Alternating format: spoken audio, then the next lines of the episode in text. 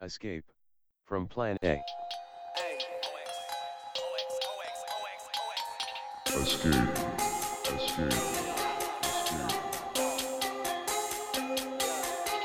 From Plan A.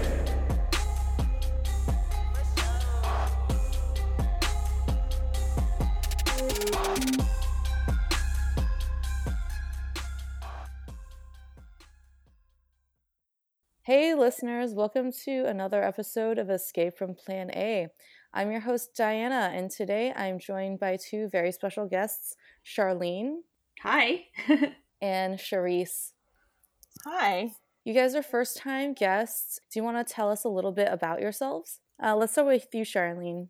Um, hi. Well, thanks, Diana, for um, having me on the show. So, my name is Charlene Sayo, and I'm actually based in Vancouver, Canada. Um, so, just a little bit more west of you and a little bit more south of Charisse. And I am a longtime ally and friend of Affirm, and I've actually attended some of their conferences in the last decade or so. So, that's a little bit of who, of who I am. I used to podcast, I write sometimes, I do my thing here in Vancouver, which is reading, writing, and also helping out with this Kanlungan, which is a website that I think we'll be discussing more about today. That's so awesome. How about you, Charisse? I am a five year member of Affirm uh, in the Los Angeles chapter. I'm a writer, I'm an intermittent adjunct professor. Sometimes I'm a musician. And I've also been working on Kanlungan that we're about to discuss.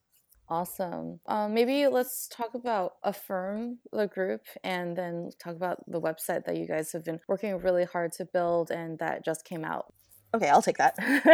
okay, so Affirm is a national organization that's based in the United States of women who are engaged in transnational feminism. We're an anti imperialist activist org, and we're dedicated to the fight against oppression in all of its forms. We have a multi ethnic membership, and we're committed to militant movement building from the United States and affects change through grassroots organizing, trans ethnic alliance building, education, advocacy, and direct action. So, so we um, like to educate the public, and we mobilize for direct actions like rallies and marches. Are you guys involved in the protests that are happening right now? Yes, we have some members who have attended who do not have pre existing conditions. The rest of us who are concerned about our health uh, have been organizing in the background, raising money for bailout funds for BLM, following BLM's lead in their asks. So that includes uh, social media blasts, writing to legislators to pass what is called uh, the people's budget.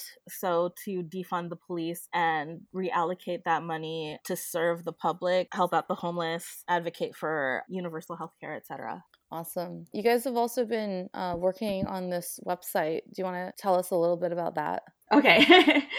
so, Kanlungan is a digital um, memorial and tribute site that is dedicated to the fallen Filipino uh, medical health workers from around the world. Affirm their uh, transnational and international committee contacted me because I'm based here in Canada and introduced the project that they wanted to track the Filipino workers around the world. And so it'd be great to have somebody from Canada that would also be able to track and um, not necessarily represent, but maybe just talk more about the Canadian healthcare situation here and about Filipino healthcare workers. So, of course, I jumped on board because I think it's really important. So, currently, we're tracking healthcare workers primarily in the United States, the UK, the Philippines, Canada, just any other countries where there's records of fallen healthcare workers due to the pandemic. That's what we've been looking at, and we launched it just um, last week just after Memorial Day in the United States. The reason that we started this website is because at the time that we came up with this this idea, no one, news media or otherwise, was counting our dead across transnational borders. No one was really talking about healthcare worker exploitation and death. We wanted to highlight that.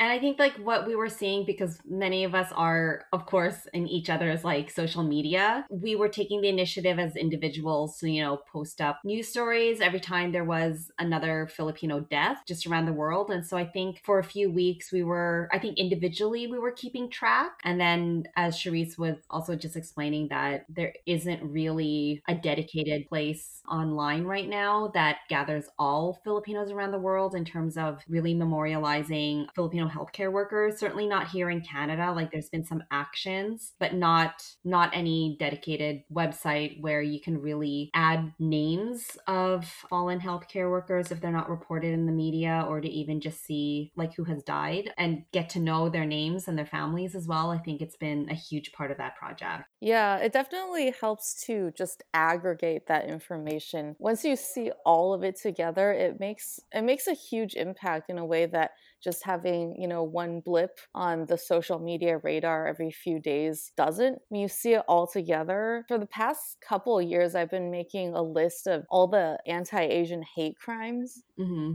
in the I see. US, including, you know, crimes against women. So, like sexual assault, stuff like that. And when you see it all together, it's just like, holy shit, this is a lot. Well, we found that the numbers are staggering, right? So, like, one in five nurses in California are Filipina, uh, as well as one in four Filipinos in the New Jersey, New York area is employed in the healthcare industry. And 34.4% of internationally trained nurses in Canada are from the Philippines. So, like, all of these numbers put together, like, leads to a staggering number of deaths.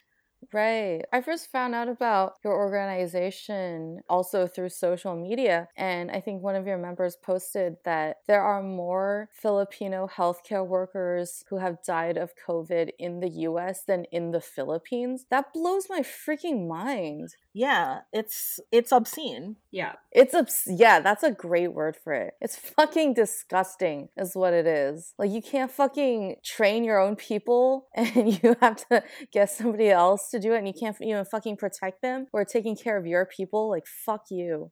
Yeah, well, and it was like designed that way. So, I mean, as we were putting together this website, we were digging into the history of like why there are so many Filipino nurses around the globe in quote unquote first world nations, right?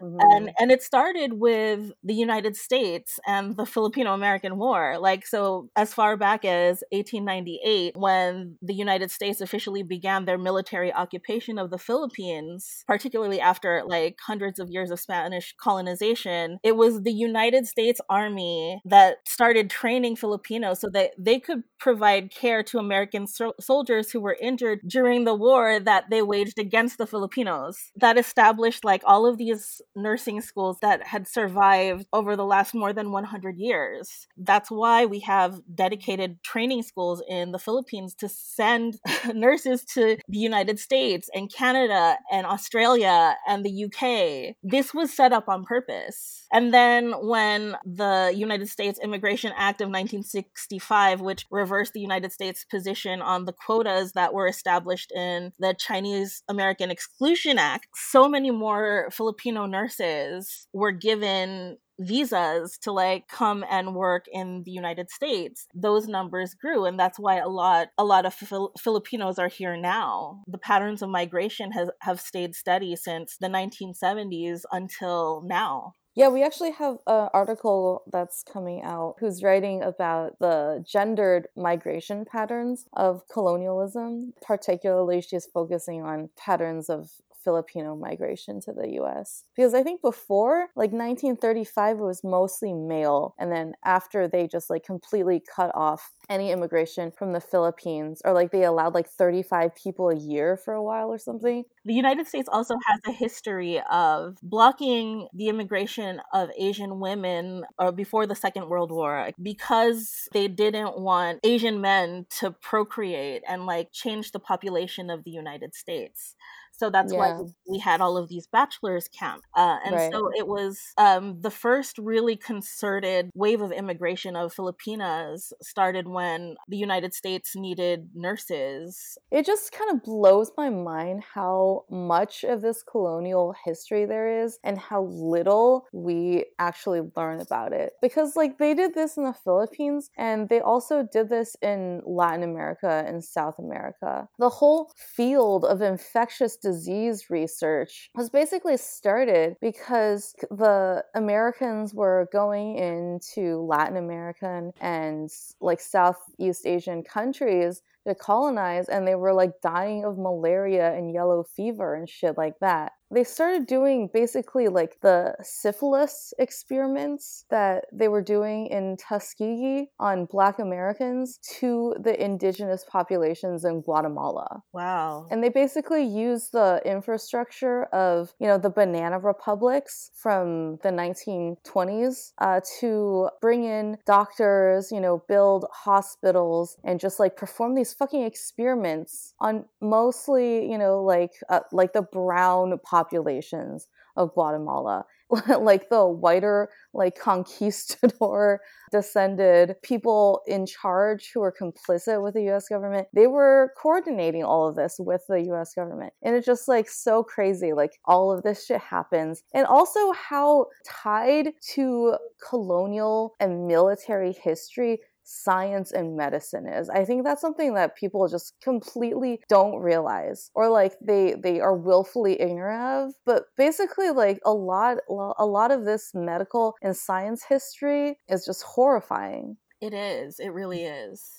They they set up these hospitals uh you know a- after the war. What when was the war like The Filipino American War was started in 1898. Um, they never really left, and the death toll continued to mount through, I want to say, past the First World War, even. It's interesting, right? Like, there were mass graves filled with Mhm. Filipinos in the Philippines that changed the topography of the land. There are, there are like hills that are built over mass graves Oh my god. like uh, that was a surprise uh, for me to learn when I was taking Filipino American studies uh, back in college. My professor was like, "Here are the bodies. Here's the hill that are now that that rose up over the bodies when they when they buried them in these ditches. It's super fucked up that they then uh, trained so Filipino fucked up. women to like nurse the American soldiers after they're like killing uh, massive portions of the Filipino population. So let me get this straight. The Americans came in, they killed off so many men that they made hills out of them. And then they set up all of these school, all of these training programs to uh, get these like widowed and fatherless women to learn how to uh, nurse the white man back to health. Yes. Oh, wow. Yes, when I learned that putting together the website, it messed me up for days. Yeah, I would have to take a step back from like looking up articles and doing the summaries because it was just so so staggering to me, Mhm. right? And then like I also had a death in the family Oh. Um, related to related to all of this. Uh, a family member of mine, a retired nurse, passed away, and his wife, my aunt, also contracted COVID. She was also a retired nurse. They were living. Uh, with my cousins who are working in nursing and in the U.S. Postal Service, so like wow.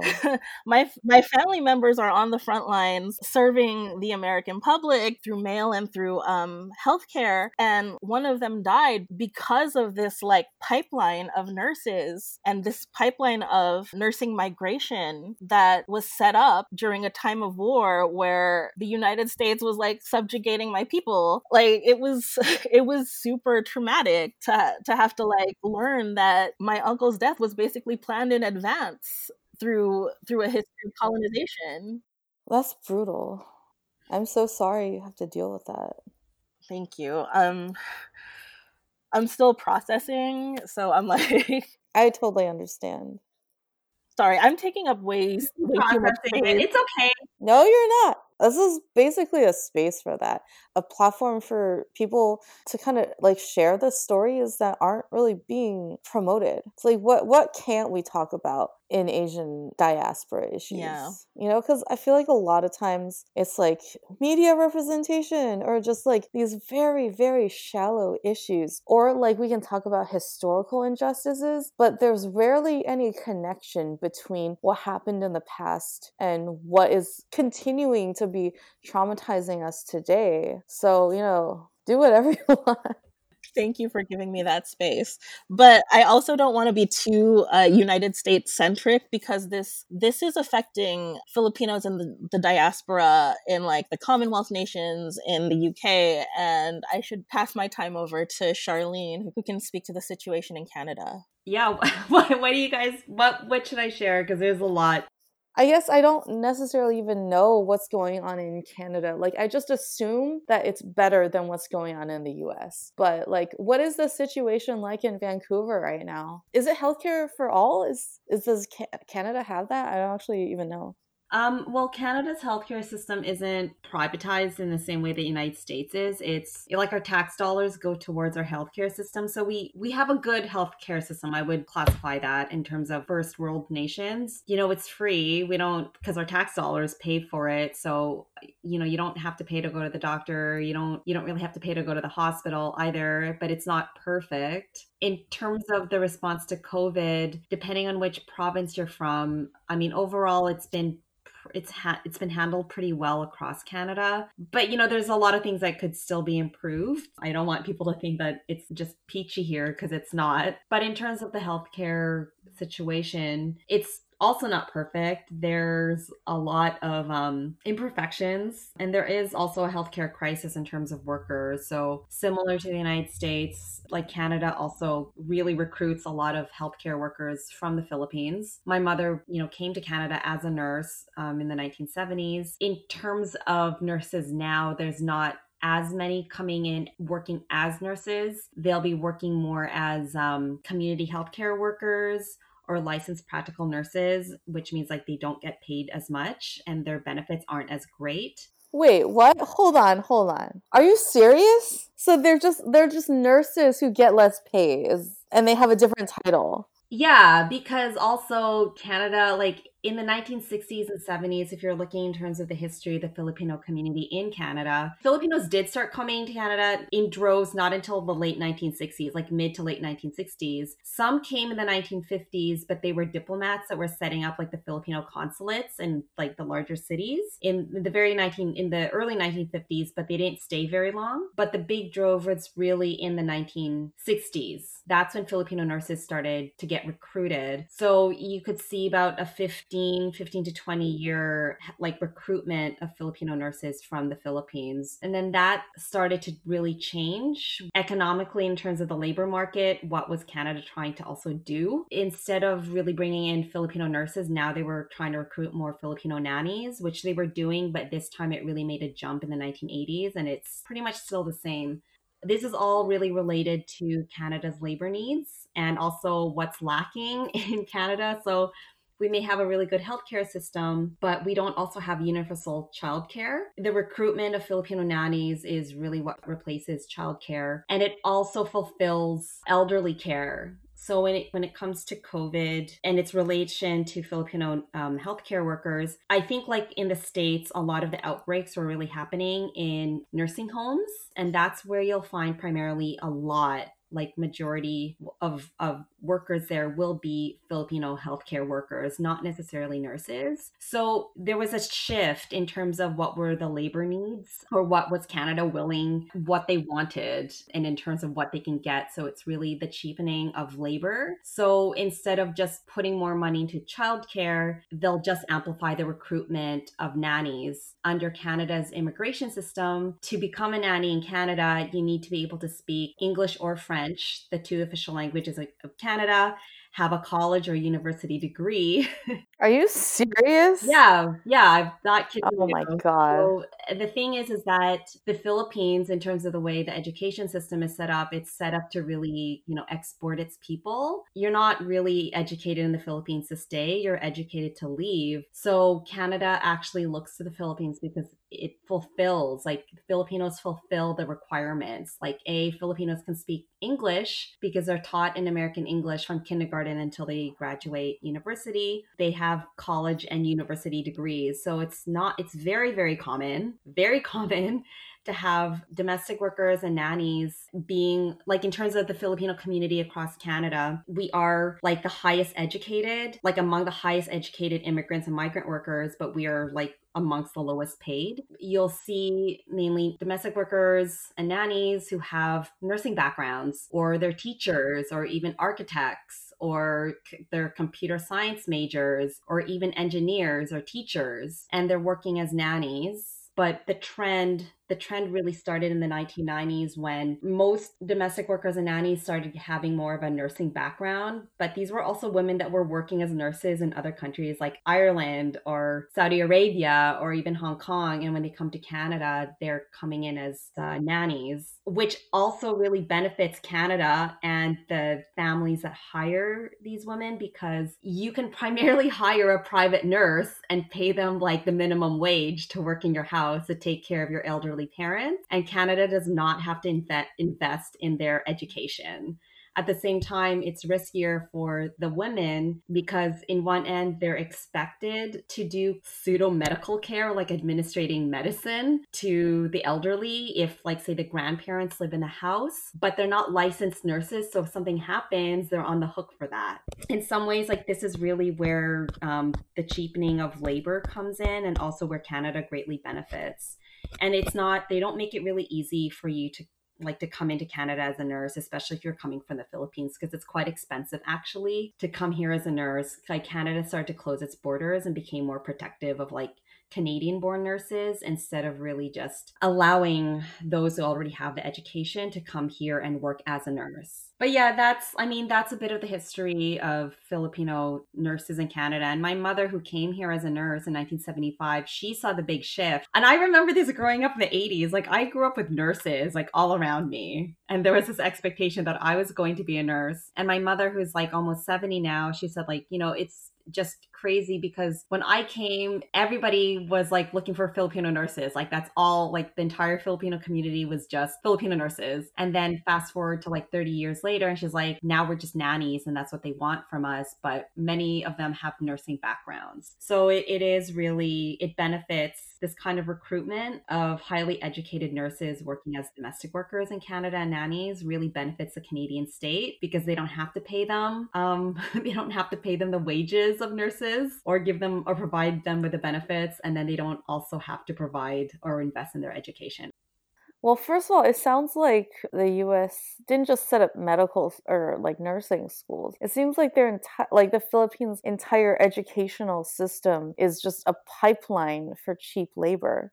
That is correct. Yeah, because uh, migrant labor and export labor, that is the number one industry like in the Philippines. Like that is how the Philippines stays afloat. They don't have national industries like mining or forestry or anything like that since 1972, since the uh, the implementation of the labor export policy in 1972 during the dictatorship of Ferdinand Marcos. That's what became the source of income for the Philippines. So since 1972, it's really been the expectation is you don't stay here in the Philippines, you leave. And that is the expectation for like the firstborn child. You get educated, you leave right away, and you pay for all of your siblings' education. And then the next one leaves and then sends money back. That's what the Philippines is. It's one of the top migrant nations in the entire world. I think it's India, Mexico, and the Philippines. They've always been like not competing, but yes, competing in terms of the market for migrant labor. And the reason that Philippine labor can be so cheap is because they mm.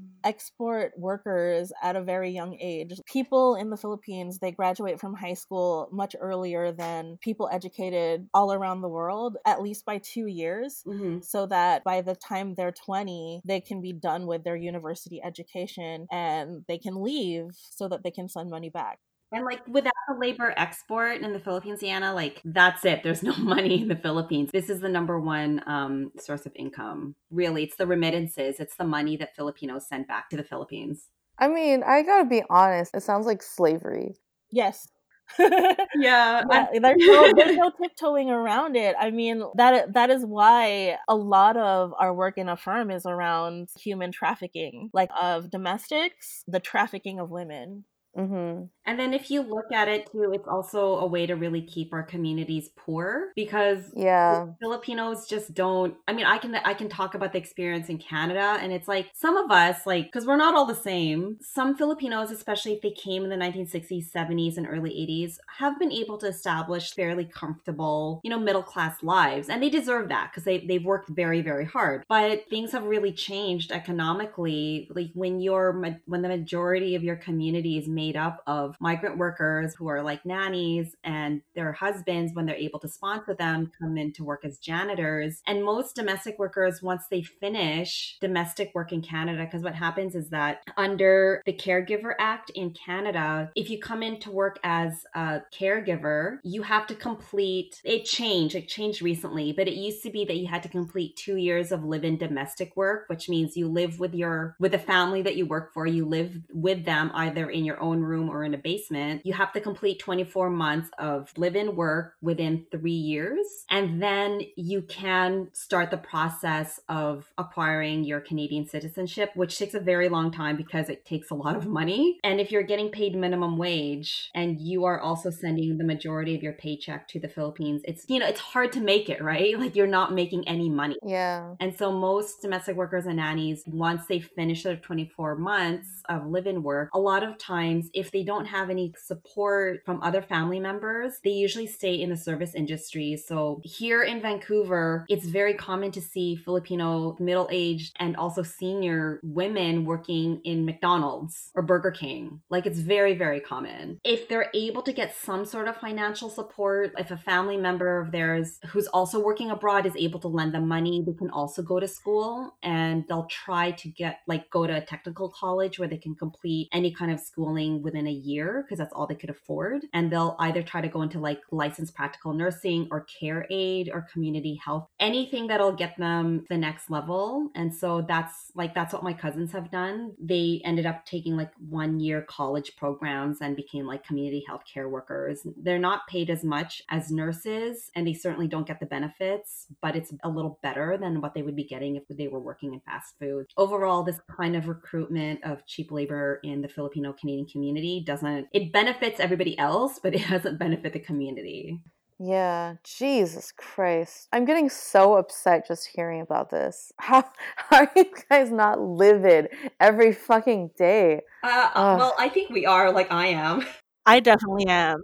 Yeah, like when when I think about the Filipino Canadian community and how hard our community works and has been working for 50 years in this country and we're still like at the bottom. I'm like we have paid so much and have taken how many like what three generations raising Canadian kids and then like we're left with nothing. And then if you think of the contradictions, how many decades like 30 years of Filipino workers or Filipino women providing nanny care and taking care of Canadian families, what we found was is that a lot of Filipino domestic workers have been providing all this childcare, but then when they bring their own kids, they have no access to childcare because there's no universal childcare. And so it's like the service that they've been providing, like Filipino women have been providing for 30 years. They can't get that. Who can really afford a nanny? It's not a, a working class immigrant family. They're working more for like upper middle class and rich families. So those are the type of things like when I think about the big picture that really pisses me off. It's like you've robbed us. The Canadian state has really, really robbed the Canadian or the Filipino Canadian community. It's going to be very hard for many Filipinos, like across the board, to really achieve a fairly comfortable life. You know, I think we'll be really working for at least another generation or two.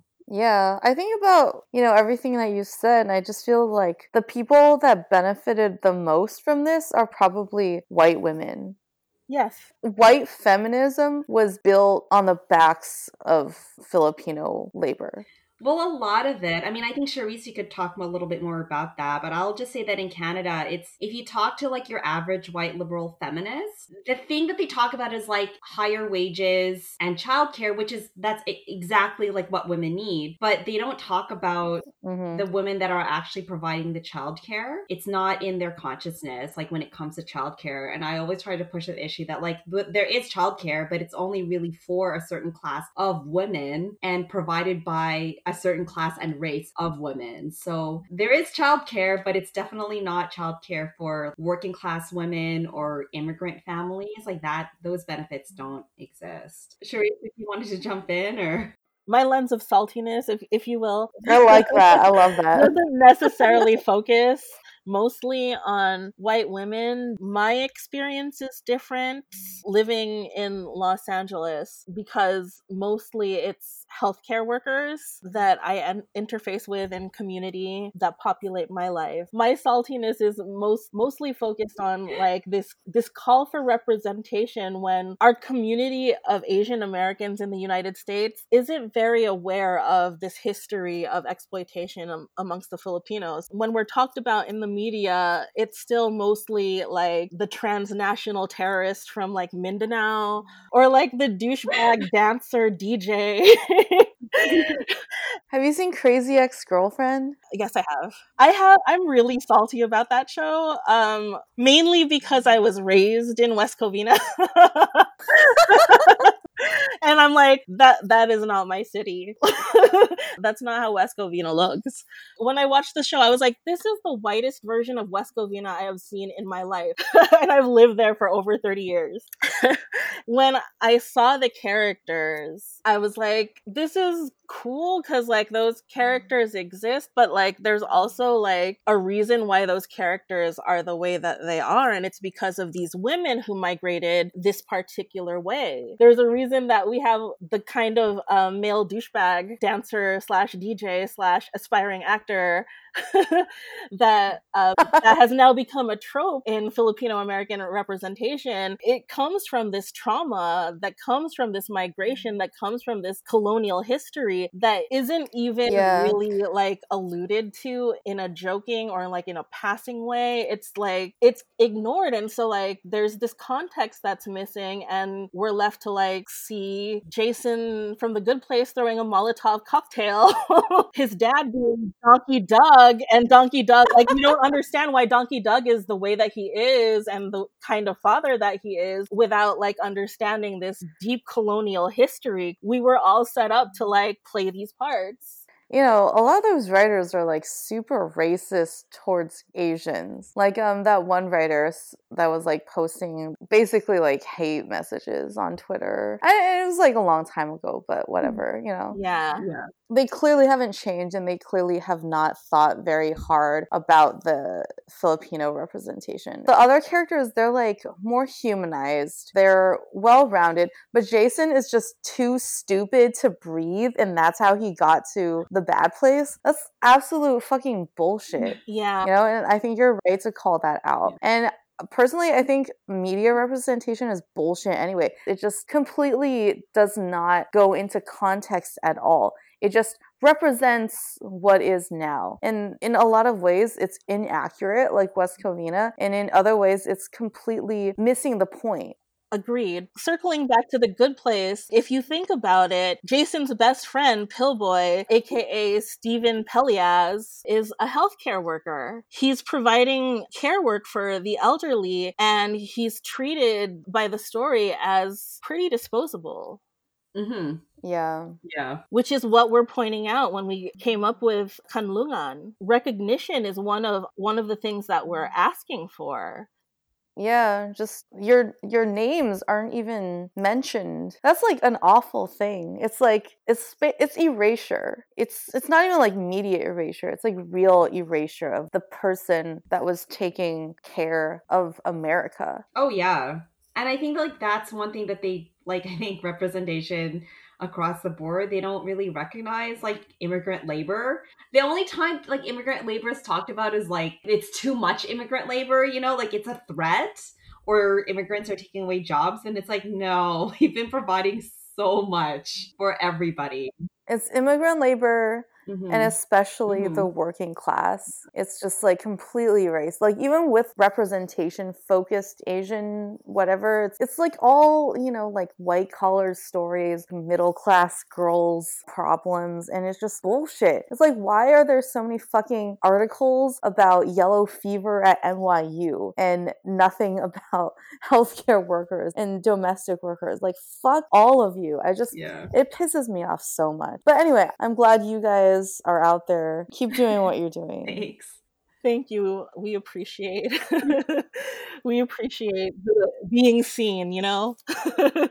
Yeah, it's important. The only way that you can really combat a pandemic like this is to treat it like a war. And the frontline workers, they're basically sacrificing their lives the same way that soldiers do. And like a fucking, you know, Vietnam war criminal essentially gets his name on a fucking memorial. You guys are making a memorial. Thanks. You know, we had to split up and do some research on the names and photos. Myself and two other members of Affirm had to check in with each other because it was like we had to stop at some point when you're researching because you were just reading the stories through articles about who this person was. And there were just some stories that really break your heart. Like for me, there's this one family in Chicago, the Tarupi family. And I think that if I think about this memorial, th- it's a family that hits me the most because both of the parents, the husband and the wife, um, Louise and Josephine Tarupi, were both healthcare workers. Louise died from COVID, and then his wife passed away a week later. And then their youngest son, Louise Jr., passed away as well. And now their only living son is actually here in Canada. It breaks my heart when I think about it that his entire family is gone. He couldn't really have a funeral for them because I think like once once a body dies of COVID, like they have to cremate it, right? So Filipinos know how to mourn, like we'll mourn and grieve for like days. And I don't know if he was able to really do that. And so his like that story is the one that really sticks with me. When I think about that, it's like this is also something that affects just families on a very, very personal level. And then it affects the entire community as well. Yeah, if that guy was a white kid, they would have saving Private Ryan his ass. Oh yeah, yeah. And there Yeah. would be like huge, you know, um, fundraisers for him. But it was like just reading a story, it's like he's alone now. A death of a parent is already quite devastating. hmm But then both of them pass away within a week of each other. And then your brother dies. Like your brother, you know, when your parents die, your siblings are there for each other, right? Yeah. and he doesn't even have his brother anymore. So those were the stories that really just galled me, which is why I really am proud to be part of this project as well. These these kind of things when they happen, I feel like they're hate crimes. Yeah. It's not the same as like a cop killing somebody. Then you can like point to that person hmm as who kills you, but this is like a systemic hate crime. Yeah. It's an institutional hate crime. Well, also because I think there's just not a lot of personal protection equipment and gear for a lot of healthcare workers. I, I mean, I think that you guys can talk more about in the States. I mean, in Canada, I think we're doing okay. But when you think about it, are, are they, do they have adequate protection as well to actually do their jobs? You know, that's really where you could see the criminality of it all. hmm They sure have enough tear gas at the police Yeah. station, though. Let me tell you that. Yeah. And, and protective gear for like all the cops. Those fuckers are decked out. Like, where is that for fucking nurses and uh, community healthcare worker? It just pisses me off. They are the same as nurses. They're just getting paid less. How is that acceptable? And speaking to like the lack of PPE, I volunteered this spring uh, with Home- Homemade Masks LA, which is which is a non well, it's not even a nonprofit, but it's an organization that like organized people in the San Gabriel Valley, a little bit east of LA, to sew masks for frontline workers and like the fact that we as community members had to do that to like to provide for healthcare workers it is essentially the government's job to like declare a state of emergency and like put these things into production. The fact that we as a community have to like fill that gap is just another way that the united states government is failing these women. The fact that they train these women and like set up this infrastructure to bring them into the country to care for the American people, the least that they should do is provide protective gear so that they can continue to care for people. Yeah. Yeah. A lot of the Filipino nurses who immigrated here during the AIDS crisis, they're still working. they're like in their 60s and 70s and they're still working and now they're the most susceptible to covid Yeah. Yeah. Well, and they're still working because the state of the country's economics was so bad because of growing imperialism that, like, people in my age group, down to my younger sister's age group, she's like 10 years younger than me, are underemployed, overeducated. So we have student loans and underemployed. So we can't pay them. So we rely on the help of our parents. hmm But yeah, we're fucked on all fronts, right? It's just the exploitation is multifaceted. Yep. In Canada as well. So yeah, it's like it's similar. I mean, it's different, but it's the same. is it better at all or not really In Canada or yeah um I think i guess it's just different it's just a different kind of exploitation. I mean, Canada has a different history than the United States, and I think it has a different culturally, it's a little different as well, which doesn't make it better. Like, I think that in terms of Canada's denial of racism, that's pretty high. So it also makes it harder to talk about issues of racism and exploitation across Canada because most Canadians, aka white Canadians, will never see themselves that way. They'll see themselves as you know nice people who apologize all the time. It's like you can't, you know, you have to be polite about it when these issues are not polite you know you like that you there is this sensibility that you have to approach it with and it's not easy. So it's a different kind of exploitation and i think that most people wouldn't even recognize domestic workers like they don't see it as a problem. And there's a classification of most canadians will know that a nanny is aka a filipino woman but they don't really think about them you know like you're we're we're visible but we're very invisible in so many ways. Like you'll notice them in fast food restaurants but um there you could just tell that nobody really cares. Like nobody cares. It's being hyper visible and invisible at the same time that's exactly what it is and so nobody really thinks about you know these communities and like you know the kind of work that they've been providing and the services so it is different. It doesn't mean that it's better because as a canadian watching everything that's going down in the united states and the debate here amongst like people of color in canada is that yes we see what's going on in the united states and it's horrible and you know there's a lot of support and rallies and and um sol- like support and solidarity rallies that have been happening here as well. At the same time it's like canada can't also talk about its own history of racism towards people of color towards indigenous people. And i think that that kind of denial makes it we don't know how to deal with it. The kind of racism that has been born and bred and is like amplified right now in the united states. And so i think a lot of canadians think like well because that kind of stuff doesn't happen here we're not very racist. And it's like we're just very quiet about it. So it just makes it harder, I think, to really talk about it because denial is really embedded in Canadian culture. So I think Canadians like to point fingers at, at America quite a bit, but then you can't even grapple Mhm. with the fact that, you know, there's a high number of missing and murdered Indigenous women who get killed every single day, or First Nations like reservations don't even have clean running water or have water, period. So it's like things like that that it's hard for me as a woman of color to look at Canada and think like we're very polite and non-racist when I see the racism all around me. I hope people can see more of the connections in terms of our communities like across the border as well. Very happy to be part of Kanlungan and to be able to have shared the stories of Filipino healthcare workers here in Canada and how we're very similar to communities in, in the United States who are also struggling as well. You know, one thing that worries me about the protests that are happening now is uh, I'm worried that it's going to, like, all these people congregating, even if it's for a good cause, it's going to seed new mm-hmm. infections. Yeah. And it's just going to become a greater burden on healthcare workers, a lot of whom are, you know, immigrant workers or People of color. other people of color. Yeah. Yeah. I don't know. I don't know what to say to that because I think about it as well. And it's like, yeah, it's like you can't not take action with what happened and what's been happening. I wish the healthcare system was better. I mean, it's it is hard to grapple with. On that note, one of my one of my last thoughts is fuck imperialism, because that's what brought us all here to this um, perfect storm of bullshit that 2020 has thrown at all of us. Also, I would like to I would like to end this conversation by um, saying that I hope that more people understand the history of migration and that people recognize that these women, or most mostly these women, some men as well, uh, have been taking care of us. The least that we can do is honor our dead, try to be a little bit better in the ways that we treat our care workers, both collectively and individually. Agreed. Agreed. Uh, are there any funds that we can donate to? Well, yes. Mm. there is a, there is a space to donate on kanlungan.net. Okay, we'll post those in the show notes. Thank you. Thank you.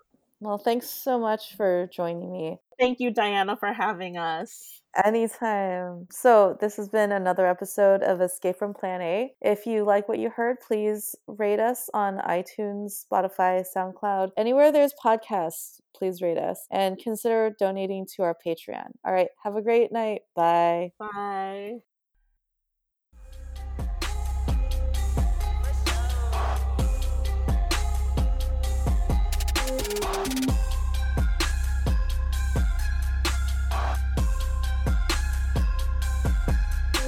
Bye.